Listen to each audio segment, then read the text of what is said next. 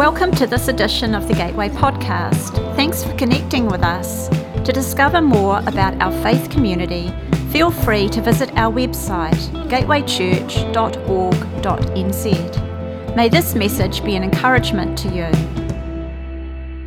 Uh, over the last few weeks, I've been doing a series talking about the relationship of the Old Testament to the New Testament. And uh, I've suggested to you strongly that we need to see the two intertwined as part of the one story. And that we don't do what some writers and scholars are suggesting we do and try and unhitch the Old Testament from the New Testament. Now, I'm, I'm aware that the Old Testament isn't always easy to understand. Uh, there are parts of it that perhaps at best are embarrassing and at worst repugnant and offensive to modern sensibilities. Critics of the scripture, particularly the Old Testament, claim that it gives warrant for things like child abuse, and they will quote, you know, Abraham potentially offering up uh, his son Isaac as a burnt sacrifice. They'll talk about ethnic cleansing, Joshua's bloodthirsty massacre of the Canaanites carried out and I quote, with xenophobic relish. They talk about slavery, misogyny, polygamy, and numerous other abusive practices. And it's frankly not hard to see why some have suggested that we unhitch our faith from the Old Testament. It does make your apologetic task a whole lot easier. As one author commented, when skeptics point out the violence, the misogyny, the scientific and historically unverifiable claims of the Hebrew Bible, instead of trying to defend these things, we can shrug, give them our best confused look, and say, I'm not sure why you're bringing that up. My Christian faith is not based on any of that.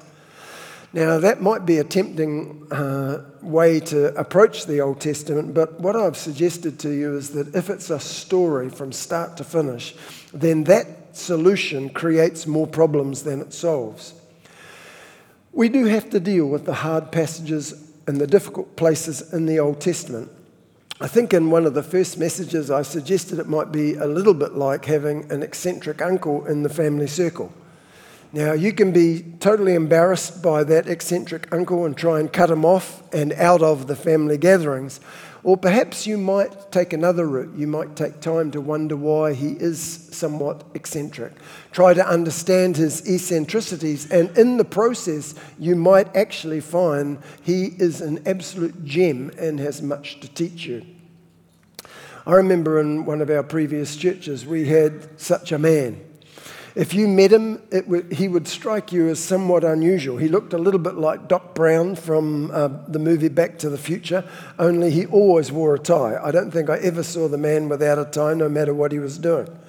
He was a soft spoken man, somewhat disheveled, uh, and in church he would approach newcomers with a little black book and he would ask them their name and he would record it alongside the date. And to be truthful, it freaked a few people out.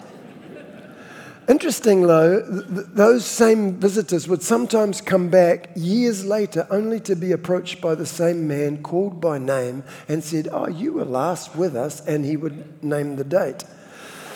And, uh, you know, despite the strange mannerisms, he, he truly, truly was a gem of a man. And I got to know him beyond those eccentricities.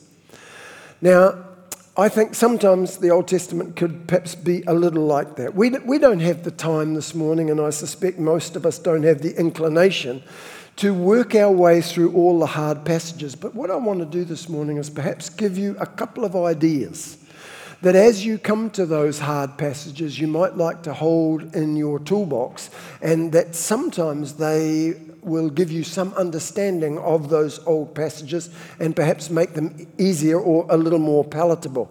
I'm not suggesting these ideas will solve all your problems, they won't. They won't answer all your questions. Um, I still have some of my own. The first one, however, is this. We need to remember that the Old Testament is primarily a narrative. It's a story of what happened. Now, what happened is not the same thing as God meant it to happen, or God wanted it to happen, or somehow, because it's recorded in Scripture, it is a reflection of the character of God. A lot of the Old Testament is descriptive and it's not meant to be taken as prescriptive. Now, the difference between those two things is descriptive is what is the case. It's just what happened, it's what took place. Prescriptive is what ought to be the case. If you read the Old Testament as prescriptive, there will be a lot in it that you will stumble over.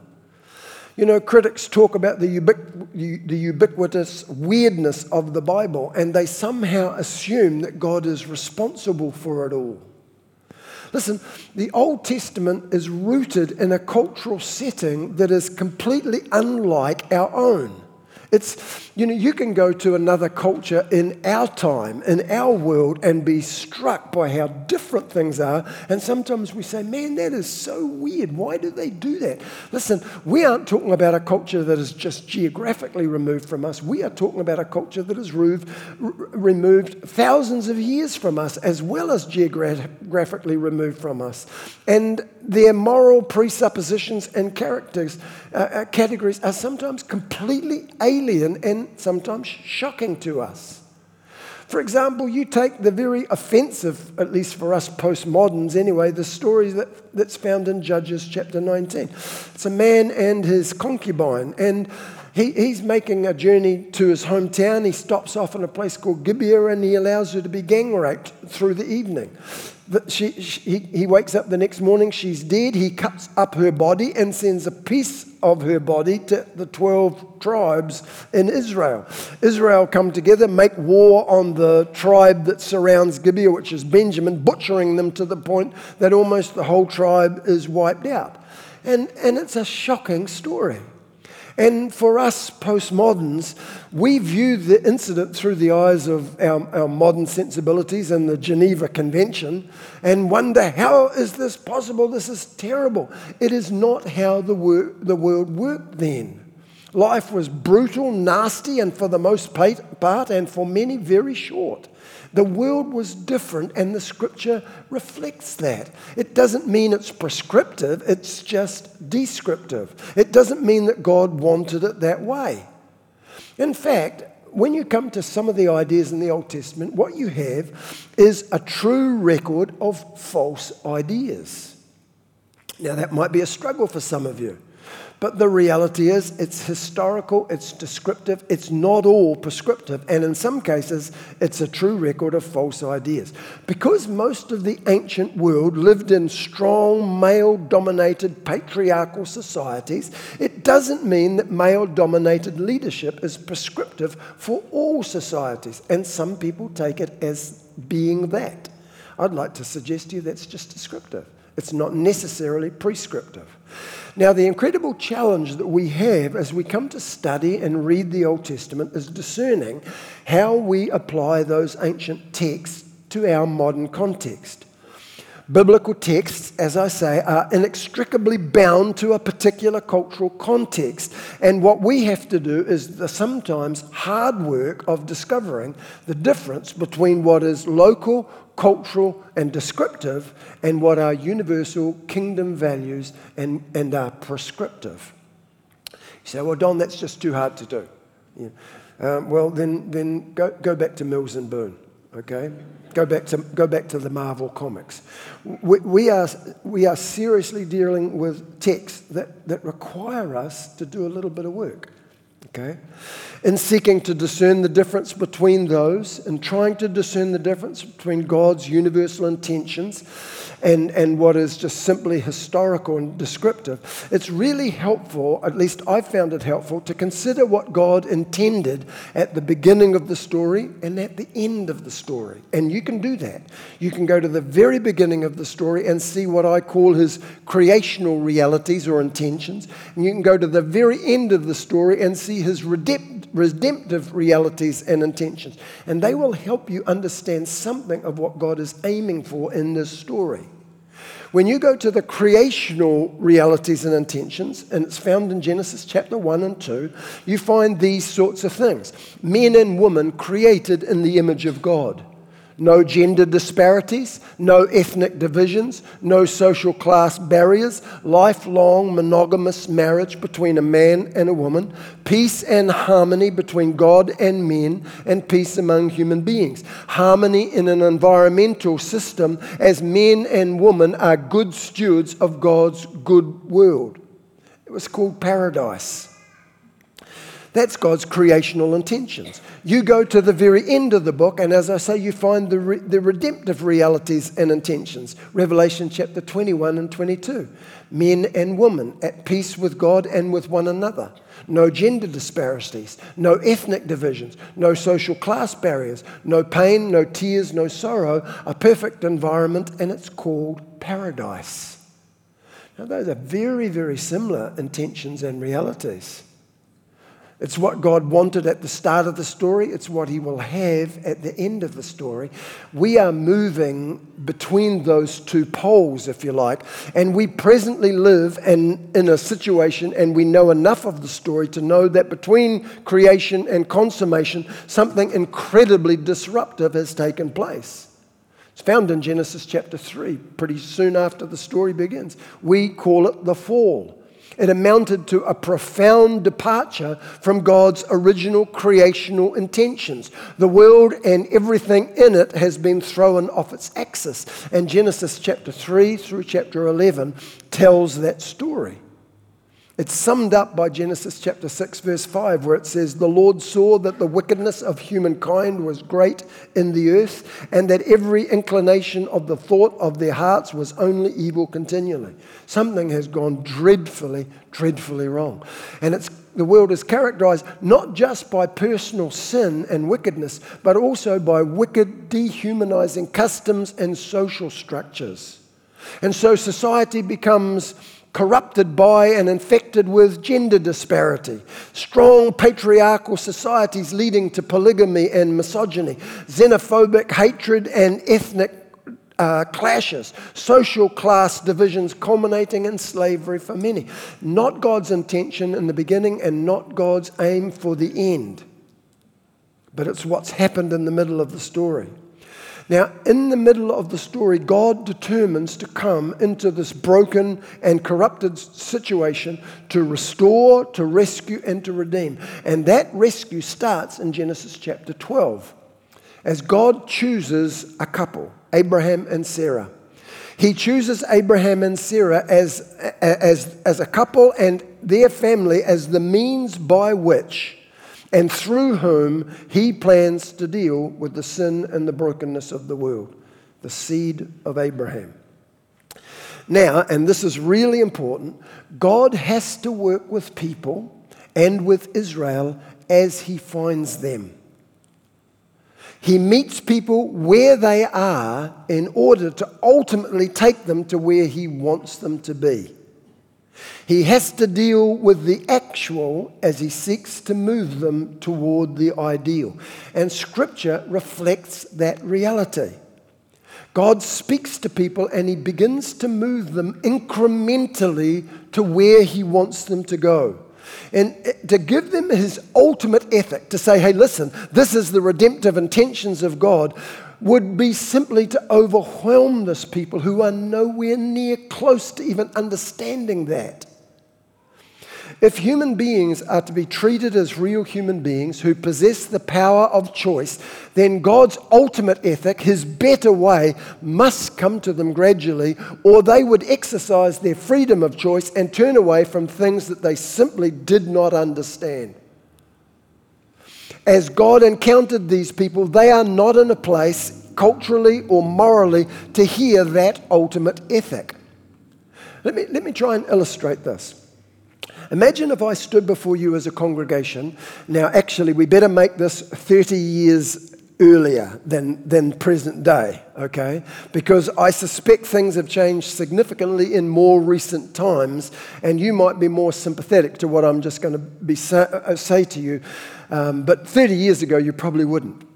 You imagine I stand up and I announce that petrol driven vehicles are bad for the environment, it's not good stewardship, and we want you all to hand in your keys at the end of the service. We will take your vehicles and destroy them in the name of an ultimate and good ethic. Now, 30 years ago, I would have been met with incredulity, mockery, and possibly violence. It's not an announcement that I would actually be keen to make today, to be truthful. However, I suspect that most of you are aware that we are ultimately heading incrementally in that direction. And I wonder that perhaps in 100 to 150 years from now, people will look back on our era with a degree of anger at our ignorance and our resistance to an idea that is so clearly right for the future of our planet. But you just can't dump the ultimate ethic on people. You have to move them incrementally. We've seen something like this happen actually on a global scale as Western democratic powers have sought to force equal rights and democratic and sexual reforms on cultures that are basically tribal in structure and have religious beliefs that are very, very different from the Western world. And, and those tribal structures and tribal people, and, and they have no value for such notions. And they do not readily assimilate our Western ideals. They will reject them outright for the most part, and if forced to adopt them by economic pressures, they adopt them only superficially. You cannot force people into an ultimate ethic, it has to happen incrementally. And, and you know, the scriptures are no different. John Goldingay, the Australian scholar, says God starts with his people where they are, and if they cannot cope with a higher way, he comes with a lower one. Now, now I suspect some of you will be saying, Well, I, I don't agree with that. I mean, God just gives them the truth, the whole truth, and nothing but the truth. That's what the scriptures are. Well, look at Matthew chapter 19. Jesus is accosted by some Pharisees who want his opinion on a an intense debate that was going on at the time between two groups of scholars about divorce. Some scholars were opting for what was called any cause divorce, easy divorce. You could divorce your wife for any reason. Others were taking a more conservative pathway, trying to value marriage as much as, as was possible. And they came to Jesus and said, Jesus, is it right to divorce your wife for any cause? So this, you're being brought into a debate here, okay? What side are you on, Jesus? Now, Jesus actually does take sides. He sides with the more conservative school and he appeals to creational intentions. He said, if you want to know what God wants and what should be the case, look at the beginning of the story, maybe look at the end of the story. So he, he says this in chapter, four, uh, uh, chapter 19, verse 4. He answered, Haven't you read in your Bible that the Creator originally made man and woman for each other, male and female? And because of this, a man leaves his father and mother and is firmly bonded to his wife, becoming one flesh, no longer two bodies, but one. Because God created this organic union of the two sexes, no one should desecrate his art by cutting them apart.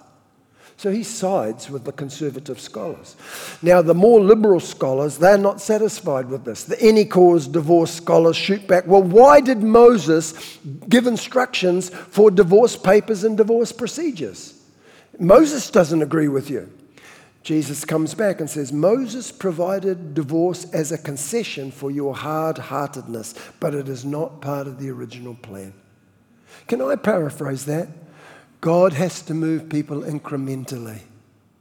If He just said, go back to the original plan, you, you're so hard hearted, you're so blind, you would have rejected it out of hand. God works with people in the hardness and blindness of their heart, but He says it was not so in the beginning. He allowed for something less than ideal for a season, but was seeking to move them incrementally toward that ideal. Now, I suspect that that phrase, um, it was not so in the beginning, could be attached to a lot of ideas in the Old Testament. Concerning patriarchy, it was not so in the beginning. Concerning polygamy, it was not so in the beginning concerning slavery. It was not so in the beginning. Concerning violence, it was not so in the beginning. The New Testament assumes that God actually had put up with an inferior position, a less than ideal position, and, and less than ideal social structures, but that now in Jesus, God is calling us more toward the ideal. So it says in Acts chapter 17, verse 30, in the past, people did not understand God and he overlooked this. But now he's telling everyone in the world to change and turn to him.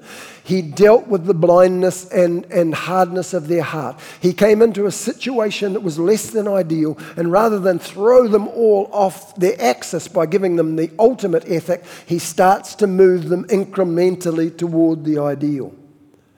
Now, what many people do is they read the Old Testament holiness codes and they, ex- they assume it is an ultimate universal ethic for all people at all times. But I'd want to suggest to you that Mosaic legislation wasn't always an expression of God's intended ultimate. It wasn't always the moral pinnacle. It represented a start, it represented a springboard anticipating further development toward the lofty ideals of God's creational and realities and, and what he will ultimately have in his redemptive realities. But what people do is they assume the word that comes into that cultural setting is a static, frozen in time statement. And you hear people say, well, God says it, I believe it, that settles it. Actually, you can take out I believe it. If God says it, that settles it. But that's what people say. Well, it's there in the scriptures. God says it. I believe it. That settles it. That takes no approach of God's incremental journey with people. There is no thought in those kind of statements of what the word originally meant to the people in that culture. Now, from our perspective, from our historical, cultural location, we look at those statements and think, far out. Talk about repressive and primitive. When that word came into that cultural setting, the people of that time did not see it that way. They looked at it and thought, far out. That, that would be good. That would be redemptive. Oftentimes, the Mosaic law in an ancient Near Eastern setting was a revolutionary moral improvement over the existing cultural norms. It amounted to a massive improvement on the surrounding cultures. Look, take for example um, the principle lex talionis an eye for an eye, a tooth for a tooth.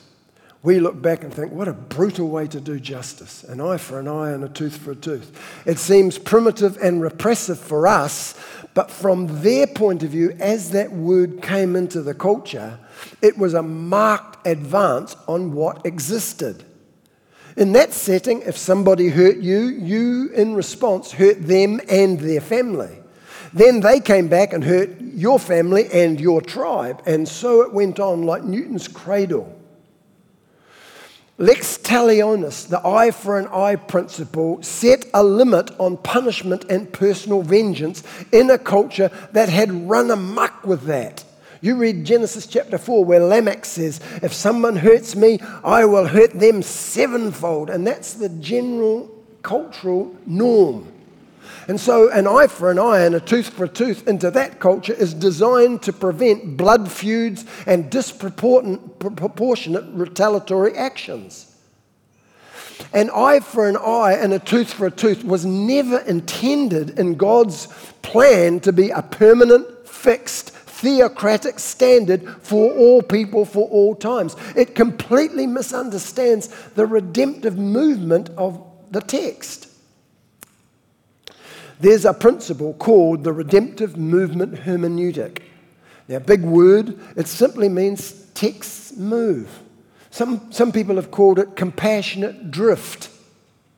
And, and what that means is you look and you don't see God's words as static, frozen in time, but God speaking into a culture, speaking to where people are, seeking to move them to where He wants them to be. There's a progressive trajectory and incremental development toward God's ultimate ideal. So, with that whole principle of lex talionis, an eye for an eye, a tooth for a tooth, by the time you get to the New Testament, you don't find Jesus saying, well, eye for an eye, a tooth for a tooth. You find him saying, if someone strikes you, turn the other cheek.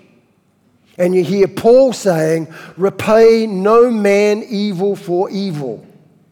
So there is this movement of the text. Into that setting an attempt to stop blood feuds and retaliatory actions that just got out of hand to the place where God is saying, I want peace. I want peace between individuals. Don't take vengeance for yourself. That's a massive step from there to there. If you fail to see the redemptive movement of Old Testament texts, you look at them from a completely different perspective to whom, uh, uh, uh from, from where they, they originally were, uh, where they originally orig- originated, what God intended to do in that particular culture. They saw them as revolutionary developments. We look back from our time and see them as primitive and repressive. When Western people object to the Old Testament, there are two issues that come up perennially slavery and the treatment of women. And they treat those subjects and those words as static, frozen in time words, and they fail to see redemptive movement. Listen, when it comes to slavery, let me just take a few minutes. When it comes to slavery, a number of things need to be said. Firstly, slavery in Israel was not as we imagine it to be. Now, when we think of slavery in our Western context, we inevitably think of it as the antebellum American form. We think of 17th, 18th century uh, Atlantic slave trade, race based, totally dehumanizing, totally evil. Now, of course, in the ancient Near East, slavery like that did exist. Slavery in the ancient world was pervasive, deeply embedded in the economic and social institution of the times. Historian Paul Johnson says the ancient Near Eastern slavery codes are noted for the ferocity of their physical punishment. Tongues, breasts, hands, and ears could be cut off for certain crimes.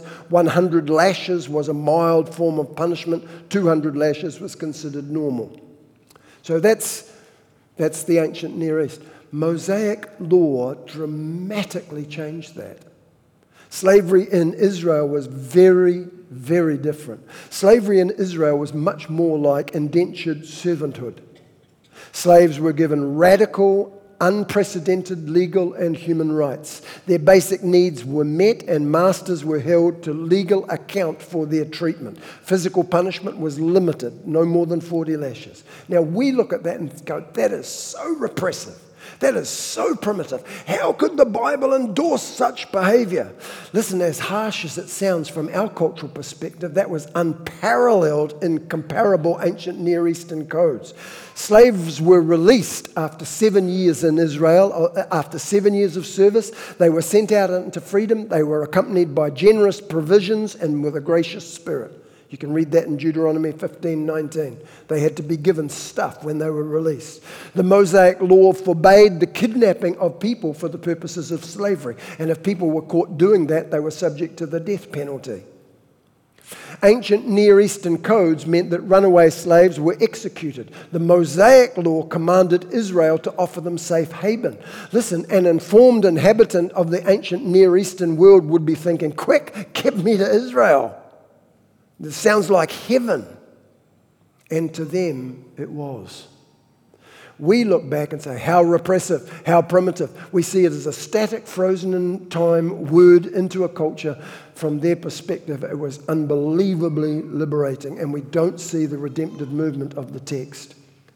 Now, granted, the Old Testament Mosaic codes were a compromise between the ideal and what was actually enforceable. It's not the ultimate ethic, but it was a massive improvement on what existed. Nonetheless, self confessedly, it was less than God's ideal. So you come across into the New Testament, and Paul is still grappling with the ideal and what is enforceable in the Roman world. He's much, much more forthcoming than the Mosaic codes were, but he's still trying to walk wisely in a culture in which slavery remained firmly embedded and socially acceptable. Nonetheless, he puts forth the ethic and he says in Galatians 3:28, there's neither Jew nor Greek, neither bond nor free. There's neither male nor female, female, for you are all one in Christ Jesus. This is the creational ethic breaking into the here and now with the foreshadowing of what will ultimately be the redemptive ethic. Wherever possible, Paul encourages masters and slaves to work together toward the ideal of equality and freedom. That issue is exactly mirrored by the issue of the treatment of women in the Old Testament. If you see the treatment of women in the Old Testament as frozen in time, static words, then you will be repulsed and you will be embarrassed and you will be tempted to cut away the Old Testament, unhitch your faith, and your apologetic from it. So it's just embarrassing. The ancient Near Eastern cultures were characterized by strong patriarchal leadership in which there were significant abuses toward women. They were seen as little more than chattels. The rape of a woman was seen as an offense against property, not as an offense against a person. You had to recompense either the husband or the father for the violation of the property. You can imagine in that setting a woman taken in, in, as, as a captive after a battle. They could be, and most often were, treated in a barbaric manner, so much so that a father or a husband would often take the life of his spouse or his daughter rather than have her subjected to that invading army. The Mosaic law speaks to that. And in Deuteronomy 21, it says, When you wage war against your enemies and the Lord hands them over to you and you take prisoners, if you see among the captives a beautiful woman and you fall in love with her and take her as your, uh, and take her as your wife, bring her into your home. She must shave her head, cut her nails, remove her prisoner's clothing, and live in your house, mourning her father and her mother for one month. After that, you may consummate the marriage. You will be her husband, and she will be your wife. But if you aren't pleased with her, you must send her away as she wishes. You are not, to, uh, you are not allowed to sell her for money or treat her as a slave because you've humiliated her. Now, from our Western 21st century perspective, we look at that and go, What the heck is that about? That is barbaric. It was revolutionary for them. It was revolutionary for them. This is the beginning of human rights, of people being treated with grace and compassion. It's not a frozen in time static text a once and for all prescriptive word. It completely fails to see the heart of God, the compassionate drift, the redemptive movement, hermeneutic that I'm talking about. By the time you reach the New Testament, you find both Jesus and Paul interacting with women, including women in the discipleship and leadership of the community. Galatians 3:28 there's neither male nor female wasn't like that in the beginning. It won't be like that in the end. We are moving incrementally toward God's ideal. And I find it really disturbing that so many churches have locked onto that one and say, no, no, the scriptures say. And of course, there are some isolated passages in the New Testament that seem to back up those, those ideas. You do the work, and you find either Paul is schizophrenic, saying one thing and doing another, or what he says in those isolated contexts do not mean that women are excluded from the community in any shape or form, including leadership. There's a redemptive movement in the text. So many of the scriptures that people stumble over in our day and that are seen as harsh and repressive should be actually classified as God's gentle nudges along the redemptive pathway. The literal isolated words are not the destination. God is heading a people toward a divine ideal. And rather than risking the whole journey by laying it out in one foul swoop and having it scuttled by people's ignorance, he simply moves people in steps along the way. Now, I'm very aware that as I wind up and as I finish, there will be people who are saying, okay, well, that's, that's kind of interesting, Don, but isn't there a danger in this? Isn't there a danger lurking behind this redemptive movement hermeneutic that you're talking about? Couldn't it end up just as relativism, where we find something we don't like and we simply say, well, that isn't God's final intention? He's moving us redemptively toward an ideal. And the answer to that is, yeah, it could, it could be. And, and some people are doing exactly that. However, what I would want to say is you don't throw the baby out with the bathwater. You don't reject that because some people are using it poorly, in the same way that we don't reject motor cars because some people drive them badly. We say, do it well, do it properly. And this redemptive movement demands that we approach the scripture with honesty, with integrity, with discernment, and I would want to say, and in community. You are not free just simply to say, well, I think there's maybe a bit of redemptive movement in that idea. Is that what the church has historically said? Is that what, is that what uh, people and scholars are generally saying? Now, always you've got the scholars on the edge who are saying all kinds of things.